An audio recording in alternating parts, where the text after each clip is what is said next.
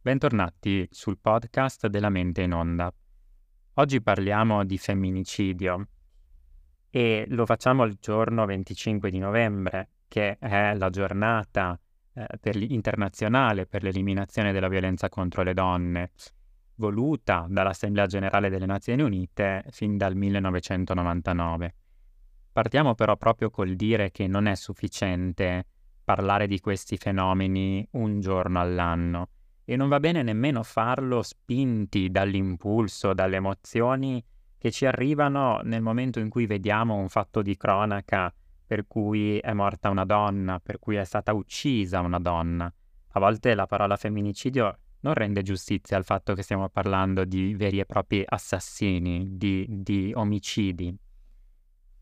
Perché non va bene farlo così poco? Non va bene farlo così poco perché non è sufficiente, perché il fenomeno esiste, è un fenomeno radicato, un fenomeno che va contrastato in maniera più sistemica. E non va bene nemmeno parlarne sull'onda degli impulsi perché presi dalle emozioni perdiamo di vista il problema da un punto di vista scientifico e quindi da un punto di vista più razionale che ci consentirebbe davvero di porre dei cambiamenti e migliorare la situazione. Questo è normale, è naturale, perché di fronte alla morte di una donna eh, ci sono delle reazioni emotive, viscerali dentro di noi, che però a volte ci impediscono di guardare oltre. Cosa intendo per guardare oltre? Disperarsi per una donna morta, o anzi per le numerose donne morte in Italia e nel mondo, è ovviamente legittimo, ma dobbiamo fare qualcosa per fare in modo che non ci siano altre donne che moriranno. Purtroppo, infatti, la morte è, è la punta dell'iceberg. Pensate a tutto quello che succede prima. Pensate a tutte le donne che sono ancora vive e che stanno subendo violenze. Pensate al fenomeno sommerso. Cioè, noi abbiamo dei numeri, abbiamo dei dati, ma sono assolutamente relativi, perché c'è tutto un mondo di cosiddetto appunto sommerso, ovvero di situazioni di cui eh, la ricerca scientifica, le istituzioni, i servizi, le autorità non sono al corrente perché resta tra le mura domestiche. E è proprio quel mondo che poi porta ai fenomeni così tragici come gli omicidi. Quindi se vogliamo fare davvero prevenzione, se vogliamo davvero contrastare questo fenomeno, non possiamo stracciarci le vesti nel momento in cui una donna viene uccisa e dimenticarci poi, durante l'anno, tutti gli altri giorni, quando non ci sono ricorrenze, di fare qualcosa di concreto per prevenire che ciò possa tornare ad accadere. Cerchiamo quindi di dare alcune definizioni. Intanto partiamo dal fatto che il fenomeno è molto complesso e purtroppo sempre di più se ne parla con semplificazioni che non aiutano il dibattito, che non aiutano le donne, che non aiutano le vittime e che anzi possono portare semplicemente all'aumento di simmetrie e di contrasti tra i generi. Possiamo definire la parola femminicidio, secondo Treccani, come un termine con il quale si indicano tutte le forme di violenza contro la donna in quanto donna, in quanto biologicamente donna, praticate attraverso diverse condotte misogine, quindi maltrattamenti, abusi sessuali, violenze fisiche, psicologiche, che possono appunto culminare nell'omicidio. Questo tipo specifico di violenza assume le sue radici nel maschilismo e nella cultura della discriminazione e della sottomissione femminile. Questo ci dice Treccani, ovvero le donne che si ribellano al ruolo sociale loro imposto, ad esempio dal marito, dal padre, dal fidanzato, dal fratello, eccetera, vengono maltrattate o uccise. Questo è un punto di partenza perché ci aiuta a distinguere l'omicidio di una donna in quanto donna avvenuto perché donna dagli omicidi di una donna avvenuti per altre ragioni. Vi faccio un esempio. Eh, un ladro che entra in una casa e ammazza la donna perché in quel momento c'era la donna a casa, il suo scopo era rubare, non gliene fregava niente di ammazzare chi era a casa, poteva esserci a casa un uomo, una donna o chiunque l'avrebbe ammazzato, quello non è definito femminicidio. Un medico, donna, uccisa eh, in pronto soccorso mh, mm, da un paziente eh, o dai familiari di un paziente che ad esempio non accettano i, i tempi di cura, i tempi di attesa eh, della visita, non lo consideriamo femminicidio. Eh, quei pazienti o quelle persone avrebbero ucciso, avrebbero comunque eh, alzato le mani o, es- o, sarebbero stati comunque aggressivi nei confronti di chiunque avrebbero avuto davanti, non, non, non, non l'hanno fatto perché, eh, come dire, avevano davanti una donna. Il problema invece è il femminicidio in sé, ovvero tutti quei reati che avvengono in quanto c'è una sorta di supremazia mh, di una parte contro l'altra in virtù del genere. Tra l'altro faccio notare che appunto bisognerebbe parlare non solo di omicidi, ma mh, di, una, di, un aspetto molto più ampio, perché eh, è violenza anche pagare meno una donna in quanto donna. Cioè, non, io ti pago meno se sei meno preparato, a me non interessa nulla che tu sia maschio o che tu sia femmina. Eh, se tu sei meno preparato, hai meno esperienza, hai fatto meno carriera, ti pago meno. Ma se invece ti pago meno perché sei una donna, anche questo è una forma di violenza, perché il concetto è ti sto pagando meno in quanto donna, non in quanto persona meno preparata. E quindi anche questa è violenza. Nel caso specifico degli omicidi è importante eh, stare molto attenti quando parliamo di eh, mostri, di uomini violenti, eh, di dover chiedere scusa all'umanità perché gli uomini sono maschi, brutti e cattivi, in qualche modo in preda a degli stenti insopprimibili eh, e che quindi eh, tutto sommato giustificano la violenza, perché è questo il rischio. Cioè se iniziamo a dire che eh, queste violenze avvengono perché l'uomo è geneticamente portato ad essere più violento, più aggressivo, più impulsivo, perché l'uomo eh, è cresciuto eh, in un contesto naturale, biologico, eh, evolutivo che lo ha portato ad andare a caccia e a essere lui a occuparsi, eh, come dire, del mantenimento della famiglia, eccetera, eccetera. Entriamo in una dinamica che capisco possa essere molto interessante nelle piazze, o negli studi televisivi, ma crea un problema enorme eh, nei tribunali, ovvero mh, mm, accade che poi un uomo uccide una donna e la strategia difensiva è quella di dire ma eh, guardiamo il DNA di quest'uomo perché magari eh, lui era in qualche modo determinato in quanto maschio a dover fare quella violenza e quindi noi non è che possiamo condannare una persona per ciò che è, possiamo condannare una persona per ciò che fa. E quindi se, se si riduce, no?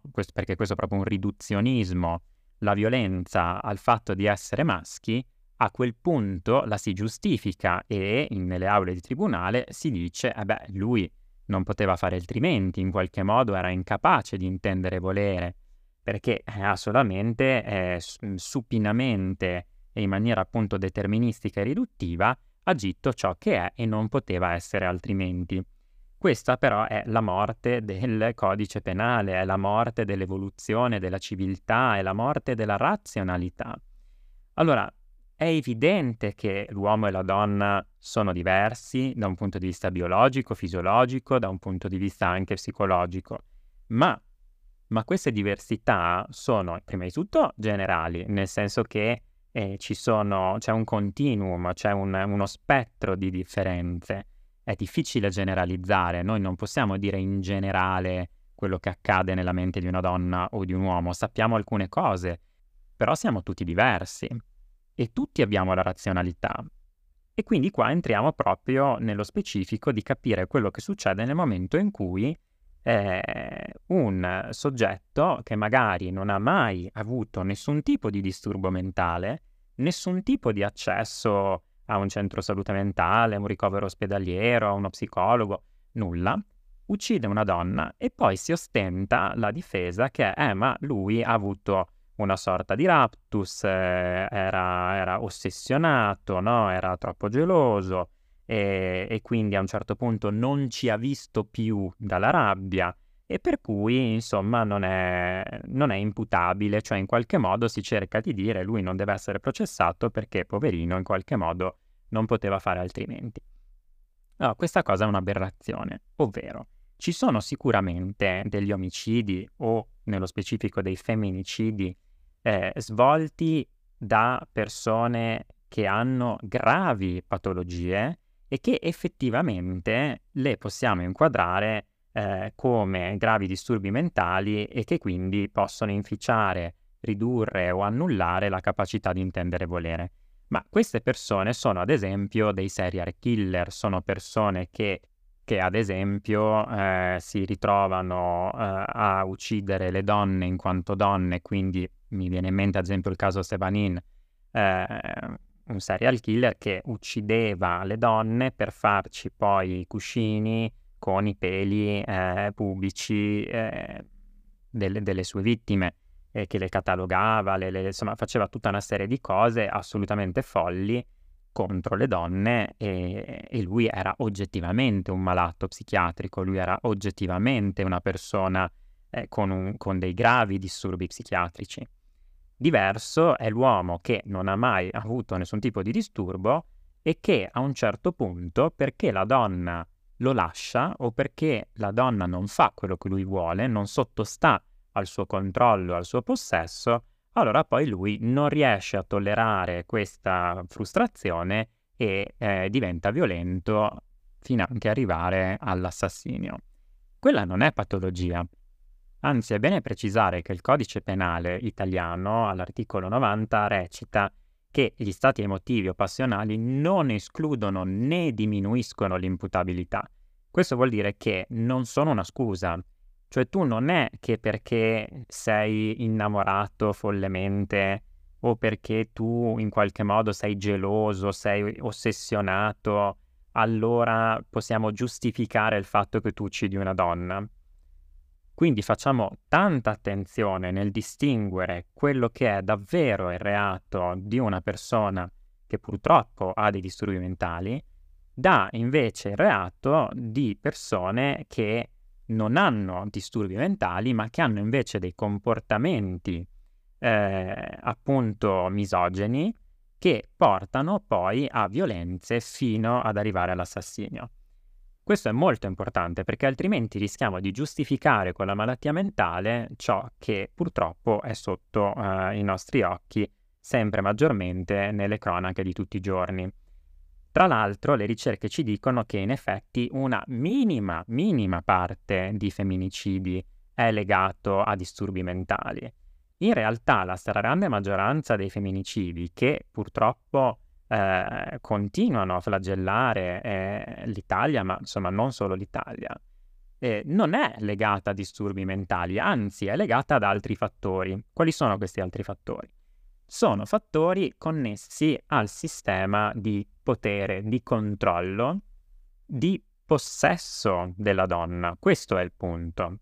Cioè, se andiamo a vedere nello specifico l'eziologia, la, la criminogenesi di questi fenomeni, andiamo a trovare sempre persone che eh, non hanno ucciso la donna perché biologicamente donna, ma per il ruolo che come donna queste persone esercitavano, un ruolo che l'uomo non accettava. Per esempio, la donna che decide di lasciare l'uomo perché stufa, perché non gli piace più quella relazione, per qualsiasi ragione, e l'uomo che dice, eh no, io senza di te non vivo più, io senza di te mi uccido. E quindi innescando una dinamica di ricatto, eh, di angoscia, di persecuzione, di sensi di colpa nella compagna, nell'ex compagna, che quindi viene in qualche modo eh, eh, massacrata non in quanto è nata femmina, ma in quanto ha osato contrastare il mio volere, il mio possesso, la mia volontà, in quanto mia ex. Questo è il problema, in quanto partner che magari eh, quando arrivo a casa ubriaco non mi ha fatto trovare pronto la cena, in quanto donna che ha osato eh, non in quanto donna in sé come genere, non in quanto non, la uccido perché è una femmina, la uccido perché da donna, da mia moglie, ha osato uscire con la gonna o ha osato parlare con le sue amiche. Cioè ci rendiamo conto sempre di più che questo tipo di delitti hanno delle dinamiche molto relazionali.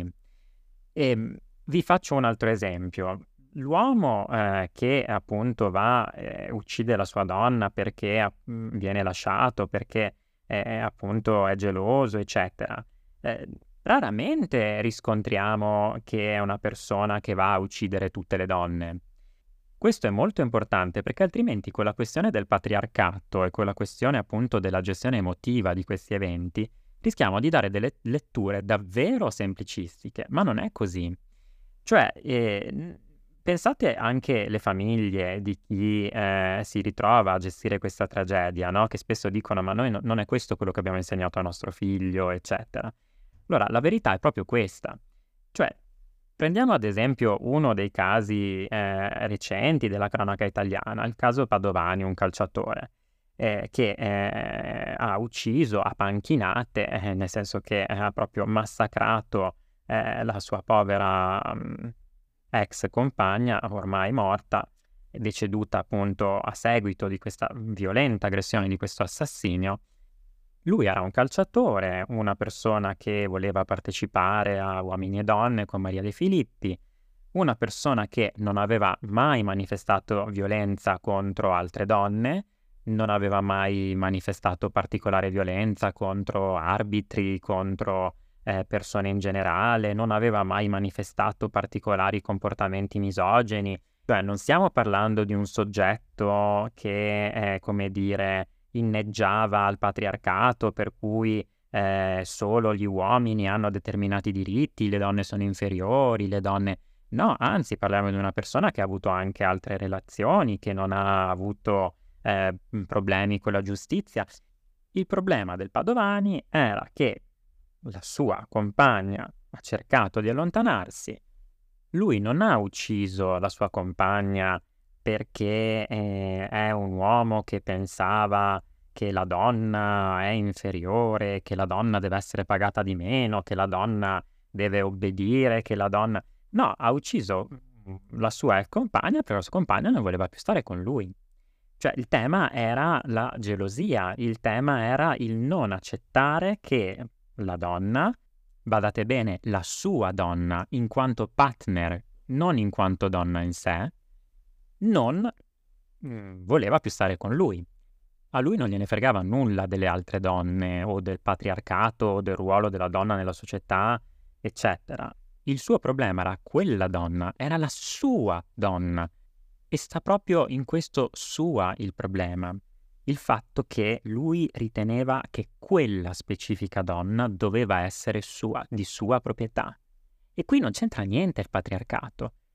Quindi cerchiamo di non ridurre eh, e di non semplificare fenomeni così tanto complessi.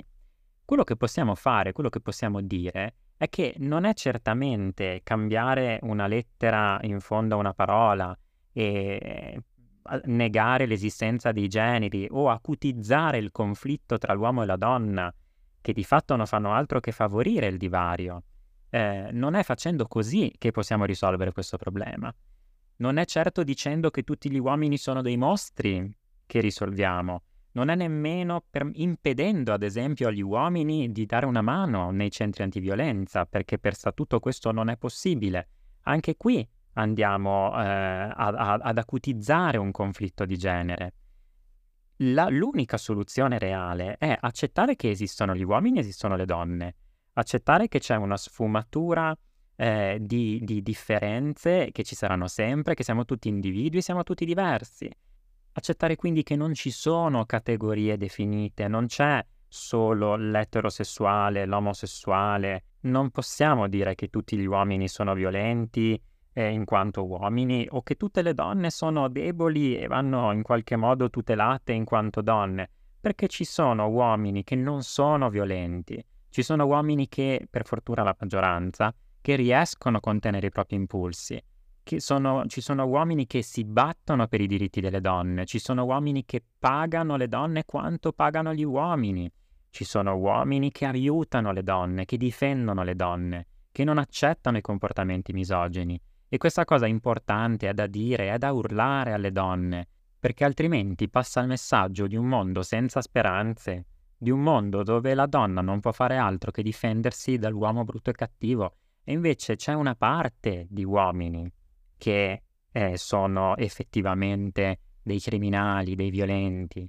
esattamente come ci sarà una parte di preti che sono pedofili, che ci sarà una parte di arbitri che sono corrotti, che ci sarà una parte di insegnanti che non sono bravi, però non possiamo generalizzare. Come non possiamo generalizzare nemmeno sul fronte delle donne, perché in realtà ci sono anche donne che ad esempio impediscono ai padri di vedere i loro figli, perché è una relazione finita magari, e perché ritengono che il diritto di visita del papà deve essere sempre comunque inferiore a quello della mamma. Cioè, no, non possiamo generalizzare, questo è il messaggio. Ogni volta che generalizziamo, stiamo in realtà facendo un danno alle vittime, perché non è così che le aiutiamo.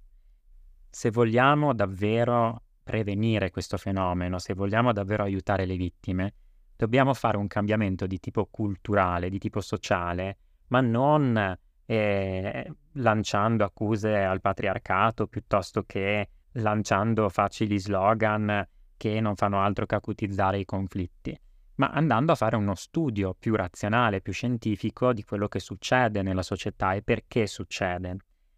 Da questo punto di vista noi abbiamo delle informazioni, noi sappiamo delle cose. Sappiamo ad esempio che la variabile culturale incide, non è determinante. Sappiamo che la variabile genetica incide, non è determinante. Sappiamo che la variabile psicologica incide e non è determinante. Sappiamo che il fenomeno è talmente complesso che è un sistema di variabili che interagiscono tra loro e che generano queste tragedie che non ci può essere una semplificazione, perché una banalizzazione è di fatto un insulto alle vittime. Sappiamo che non possiamo occuparci di questi fenomeni solo quando arrivano sulle cronache, sappiamo che i numeri che abbiamo sono enormemente sottostimati e che il grosso problema è proprio il sommerso. E quindi cosa possiamo fare per eh, provare a cambiare il sistema, provare a migliorare la situazione? Ci sono sostanzialmente tre livelli su cui agire. Il primo è sicuramente quello socioculturale, che attenzione, il livello socioculturale non lo modifichiamo meramente con una variazione linguistica che tra l'altro va a negare i generi, per cui magari devo iniziare a chiamare il mio commercialista commercialisto presidentessa invece che presidente, perché se tanto poi ti chiamo al femminile ma ti sottopago e ti do meno diritti eh, e ti metto comunque nelle condizioni eh, di non avere in realtà una reale parità di genere, beh allora eh, il, il, il, linguaggio eh, eh, lascia il tempo che trova. Quello che è davvero importante è la sostanza che il linguaggio trasmette. Per esempio, fin da quando siamo piccoli sentiamo dire auguri ai figli maschi. Perché? Perché uno non potrebbe avere una, una figlia femmina, no? Sentiamo dire non fare la femminuccia e a un maschietto magari che si mette a piangere, come se piangere fosse una cosa solo da femminucce. Oppure sentiamo dire chi è che porta i pantaloni, no? Chi è che in qualche modo è comanda, no? In, in, per dire che è il maschio, no? E queste sono le variabili linguistiche che creano un reale pregiudizio, che creano un grave danno. I disegni sui libri di testo nelle scuole dove l'uomo è quello in giacca e cravatta con la valigetta e la donna è, è a casa a stirare. E quelle sono le, diciamo, quelle variabili socioculturali che davvero rischiano di favorire un messaggio negativo e la costruzione di un'identità maschile o femminile basata davvero su stereotipi. Allora, al di là delle letterine eh, alla fine delle parole, quello che sarebbe davvero importante è vedere nei libri di testo donne scienziate, donne astronaute, donne ingegneri e magari vedere anche uomini che si prendono cura dei loro figli, che stanno a casa a giocare con i bambini. Questo a livello socioculturale può aiutare a superare gli stereotipi di genere. Poi c'è un aspetto giuridico che chiaramente è poi riflesso di quello socioculturale. E il reato di adulterio è stato abrogato nel 1968 in Italia. Il divorzio è nel 70 e il diritto di famiglia viene fortemente eh, riformato nel 75, l'aborto nel 78, cioè, come dire, stiamo parlando di eh, tempi molto recenti. Il, dir- il delitto d'onore, eh, stiamo parlando di un'abrogazione dell'81. E, ehm, quindi, come dire, quello che dobbiamo pensare è che mh, fino a 40, 50, 60, 70 anni fa, tutte, tutta una serie di comportamenti che oggi giustamente sono ritenuti gravissimi e sono ritenuti, eh, come dire, assolutamente contrari il, il senso comune, eh, la morale e appunto anche la legge, non lo erano fino a qualche decennio fa. E questo è un problema perché i retaggi culturali e giuridici di questi vecchi e di queste vecchie posizioni sono eh, purtroppo ancora presenti, quindi è molto importante che anche a livello giuridico, nelle aule di tribunale, queste, eh, questi retaggi vengano superati e su questo il legislatore deve ancora sicuramente lavorare. E poi c'è l'aspetto invece più psicologico, che tra l'altro vorrei eh, sottolineare che non riguarda solo le donne nei confronti degli uomini, ma può riguardare anche le coppie omosessuali, le coppie miste, le coppie aperte, le coppie eh, di qualsiasi tipo, forma, colore, eccetera. Eh, perché non è che è un problema solo tra uomini e donne, è un problema appunto relazionale. Poi ovviamente in termini numerici vediamo che c'è una, una sproporzione enorme de- di questi delitti commessi da parte dell'uomo contro la donna, però mh, mm, mi sembra anche corretto eh, non dimenticarsi che ci sono anche questi delitti tra donne, tra uomini e anche di donne contro uomini. E questo aspetto appunto più psicologico come possiamo eh, superarlo? Beh, intanto cercando di focalizzarci eh, sul non essere omertosi. Cioè nel momento in cui abbiamo un'amica, un amico, un, un, sentiamo un passante che si trova in una situazione dove in qualche modo giustifica eh, delle forme di violenza che sta subendo, e a quel punto dobbiamo intervenire. Vi faccio qualche esempio. È veramente raro che di punto in bianco un uomo uccida una donna. Di solito ci sono in qualche modo dei marker, dei fattori di rischio, degli indicatori, dei prodromi che potevano farci pensare che avremmo dovuto prestare più attenzione. Questi segnali sono ad esempio un eccessivo controllo, per cui l'uomo che dice eh, devi dirmi dove vai ogni volta che esci, devo sapere con chi sei, se ti chiamo devi rispondermi sempre comunque, se non mi rispondi eh, allora significa che mi stai tradendo, non puoi uscire con quella persona perché sicuramente quella persona ci proverà e magari tu ci starai.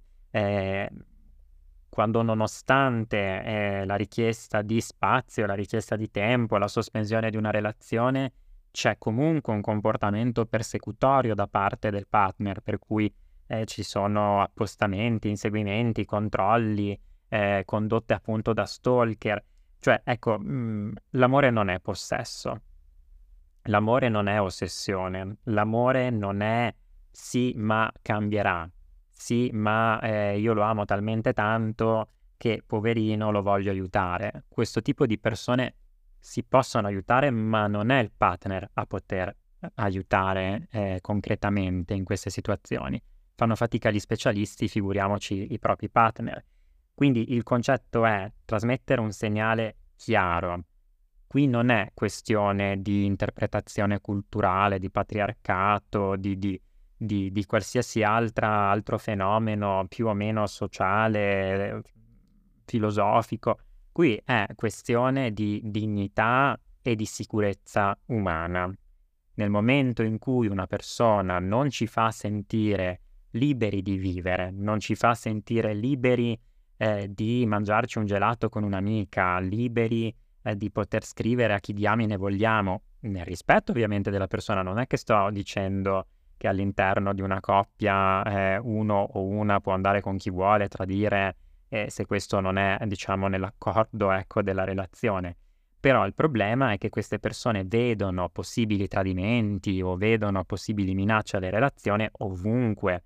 ci sono mh, mm, persone che no, non lasciano nemmeno andare a fare la spesa al proprio partner, che le rinchiudono in casa, cioè questa è violenza, questa è violenza a tutti gli effetti, questo non è amore, questo non è sentimento è sano.